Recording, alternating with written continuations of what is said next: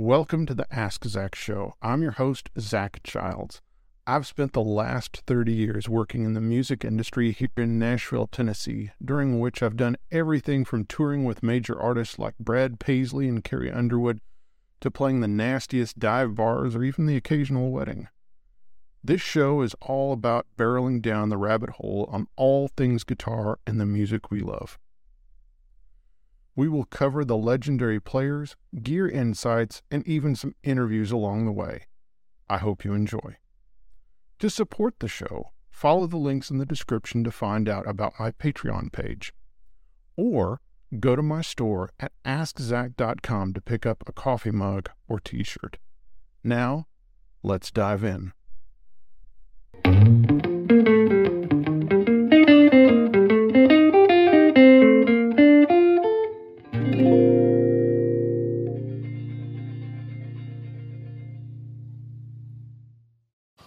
Well, hello, friends, and welcome to Ask Zac. Today we're going to talk about the Telecaster Thin Line. We're going to talk about how it came about.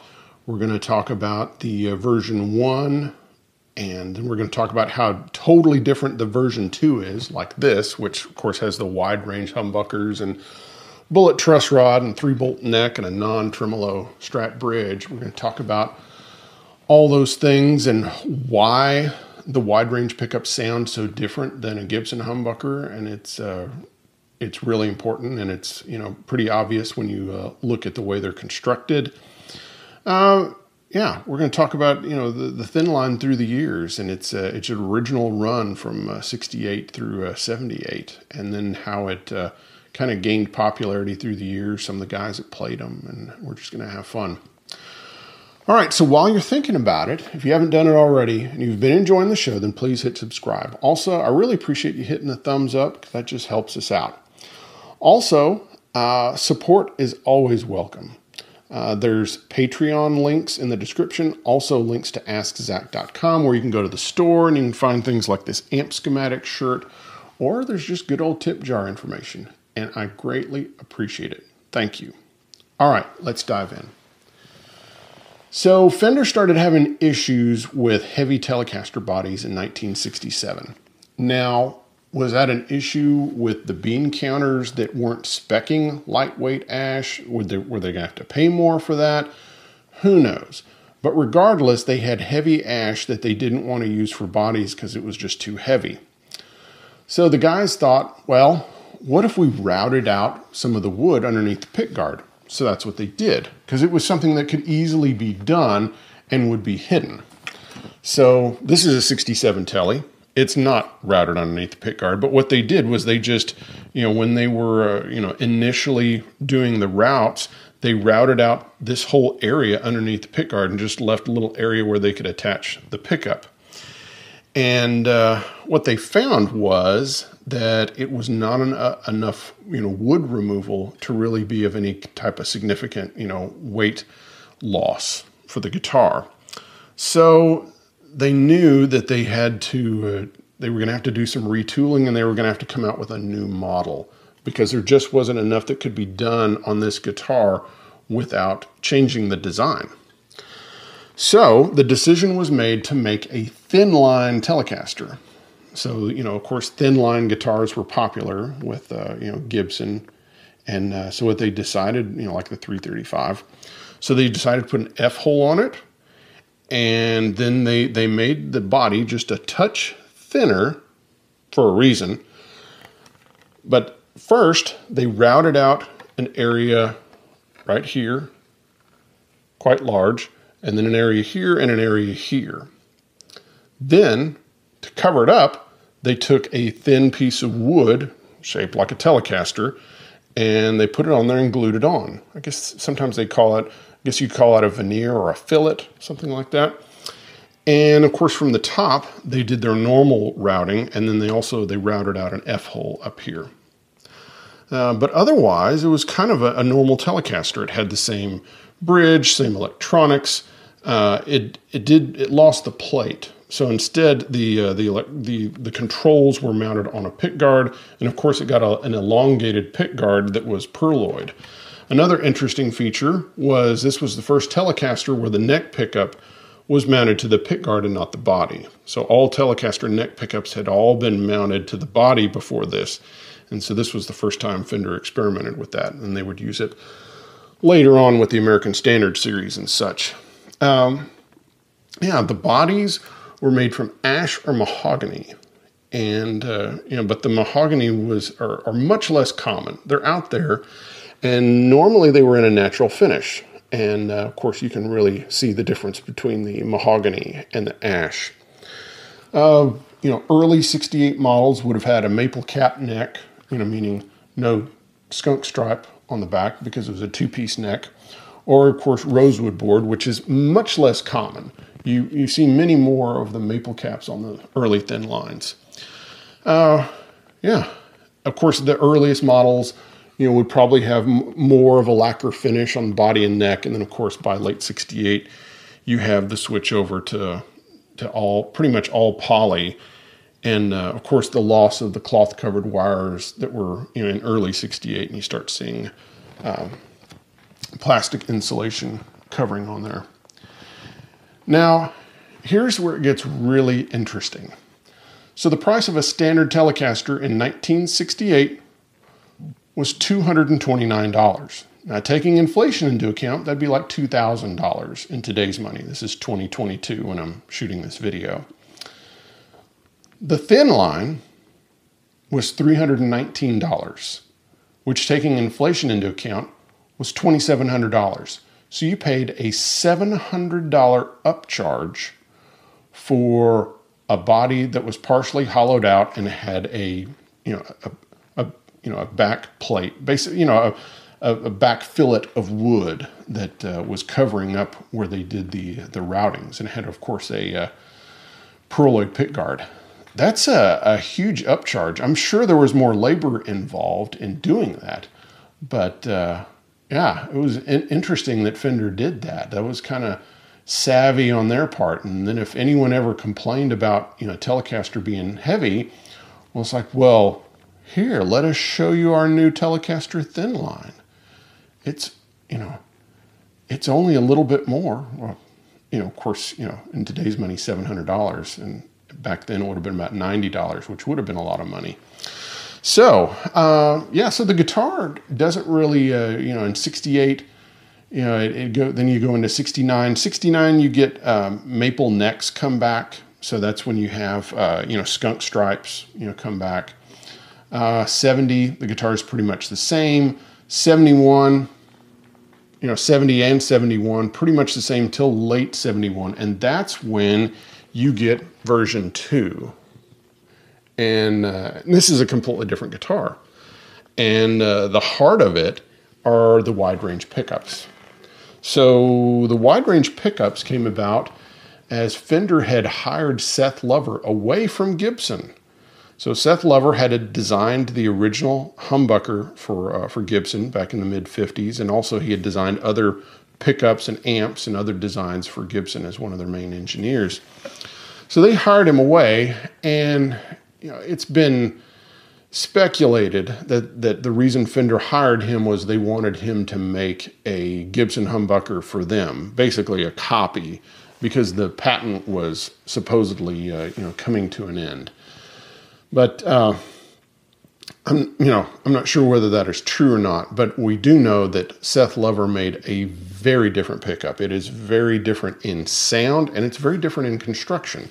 So here's where we need to talk about humbucker construction, so you can understand the huge difference between a Gibson humbucker and a Fender wide range humbucker. So let's talk about the Gibson pickup first. So a Gibson humbucker has pole pieces, has 12 pole pieces that are metal. They're not magnets.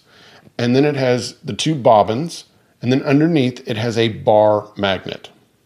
Okay? The wide range fender humbucker, it has pole pieces that are also magnets. Okay, so there's no bar magnet underneath it because the pole pieces are the magnets. And that's because that's what Fender always did. Leo Fender's guitars were they always had the pole pieces were the magnets. He didn't have a separate magnet underneath it and they weren't adjustable. So this one had the pole pieces were the magnets. Very different. Also, they wanted them to be adjustable, unlike other fender pickups. They wanted them, you know, they wanted the pole pieces to be adjustable, which meant that the magnets had to be threaded so that you could, you know, adjust them up and down. Well, that immediately also changed the type of magnet that was used because they couldn't use a regular Alnico 2 or Alnico 5 or 3 or whatever Gibson was using at that point. And they had to use a new, you know, magnet that was called Cunife. And so this was a combination of copper and nickel and kind of a ferrite, you know, ceramic magnet. And that is, you know, that was the only one that could be threaded. And so that's why they used it. So that's another, you know, big contributor to a very different sound. Uh, also, you had a lot more windings on the uh, on the bobbins, and so the uh, the wide range pickups, you know, will measure in the 10k to 11k range, while you know your standard Gibson humbucker would have been in the seven to eight, sometimes into the 9K range. So they were. Now that doesn't now that reading doesn't always measure into output, but yet these these are somewhat you know loud pickups. They are you know they have more. They certainly have more output than your standard uh, Fender single coil. All right. So so that was you know that was part of it with the the thin line too was the the humbuckers. Of course, also you have the switch away from the uh, the Telecaster bridge, which is you know a big part of the Telecaster bridge pickup sound is the fact that it's one, it's a single coil, two, it's mounted in the bridge, and there's an interaction there that's an important part of the Telecaster sound. Well, by taking that away and also mounting it to the pick guard instead of into the wood or something else, all those things change it. Now here you have a non-tremolo strat bridge so big change in tone, big change with hardware, big change with the pickups. You also uh, you have a change in uh, kind of the this made for an easier subassembly at the factory. So now you could have someone sitting there with the pick guard, and they could be mounting pickups, mounting the uh, volume and tone controls and the and the selector switch. They could solder it all together, and then it could be slapped into the guitar, you know, down the line. While we're at it, um, now, the Telecaster book, the old Bible that we call, that came out around 90, it says that these guitars had 250K pots. But I have yet to find one that has 250K pots. All of them have one meg pots, which were what Fender was using in the in the regular Telecasters of the era. So if you have an original thin line from the 70s, a thin line 2 with the wide range pickups and it has 250k pots, please comment below or you know send me a note. Um, so then you uh, you know construction wise there were some other changes and so this was the first Fender guitar to get the wide range pickups. And then this was also part of the changeover in late 71 where you get the addition of the 3 bolt micro tilt, you know, neck adjustment and you get the bullet truss rod.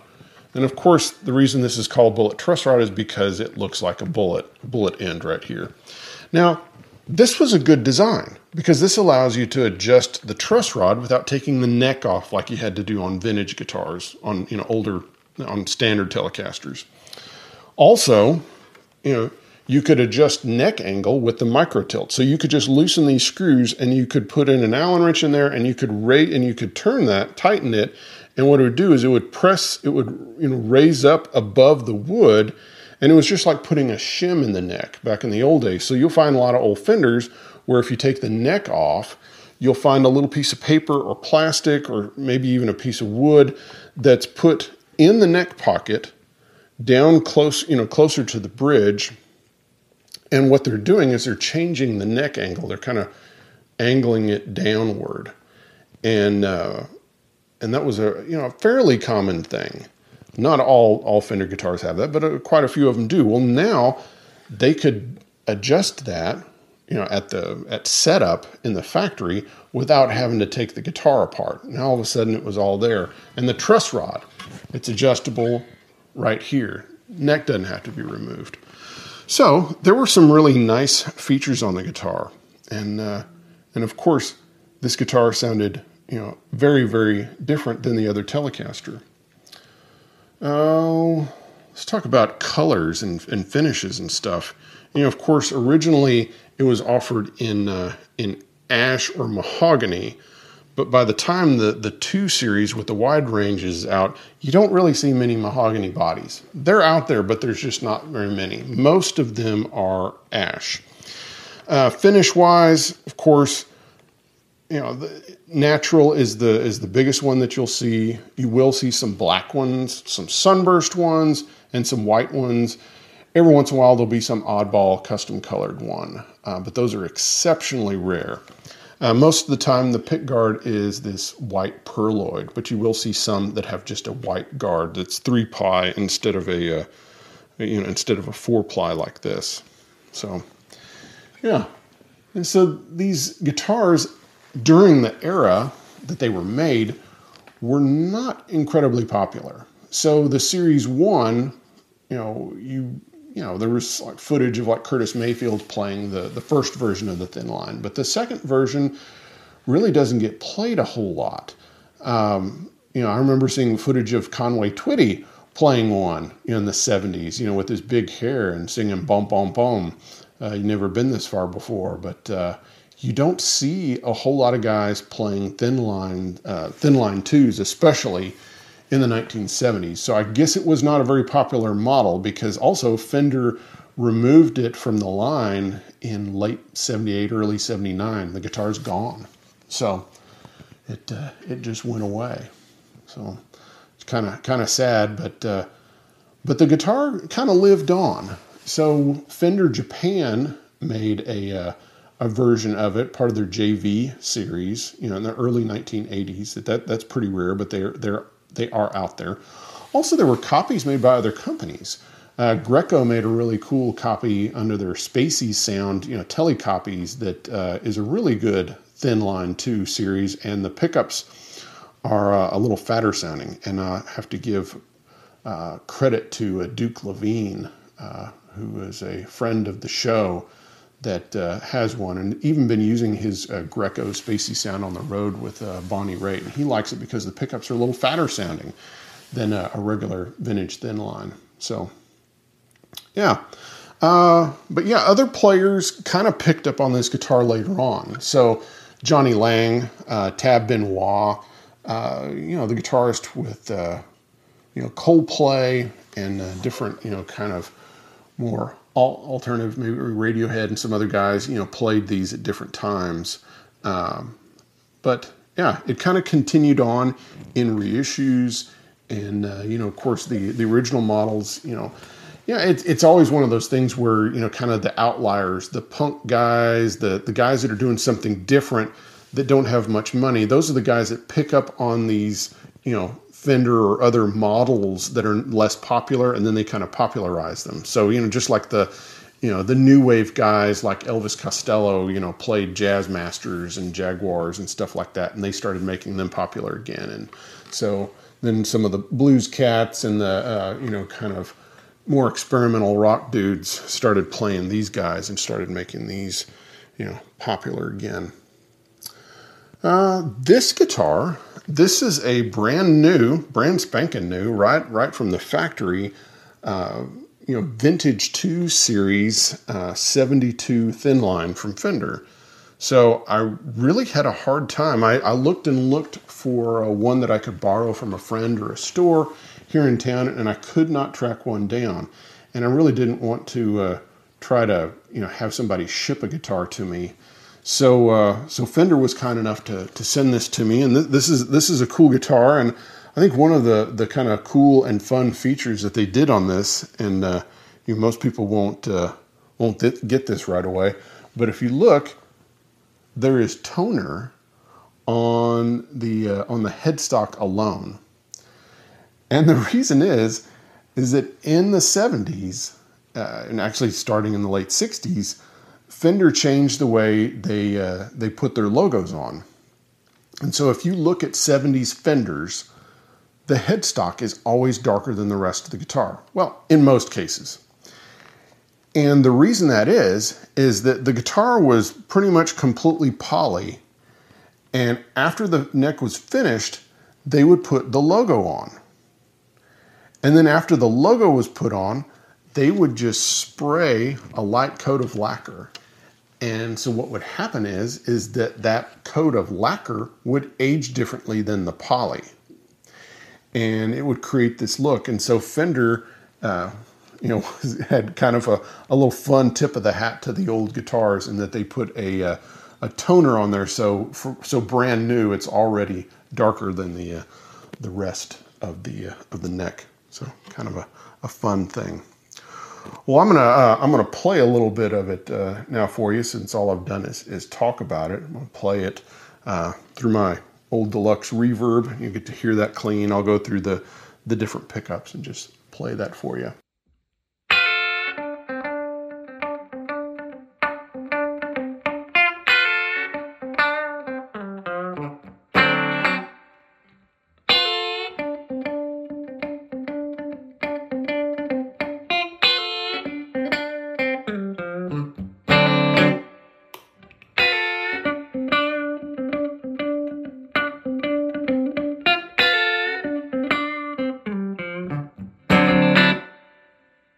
Appreciate you watching the show today, and I'll see you next time. Bye bye.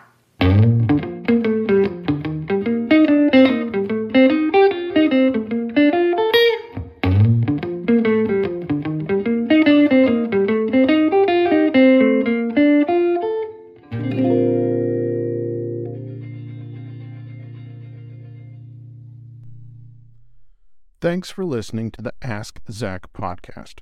If you want to dive deeper, check out my website, askzac.com, to find more articles and further info on each episode.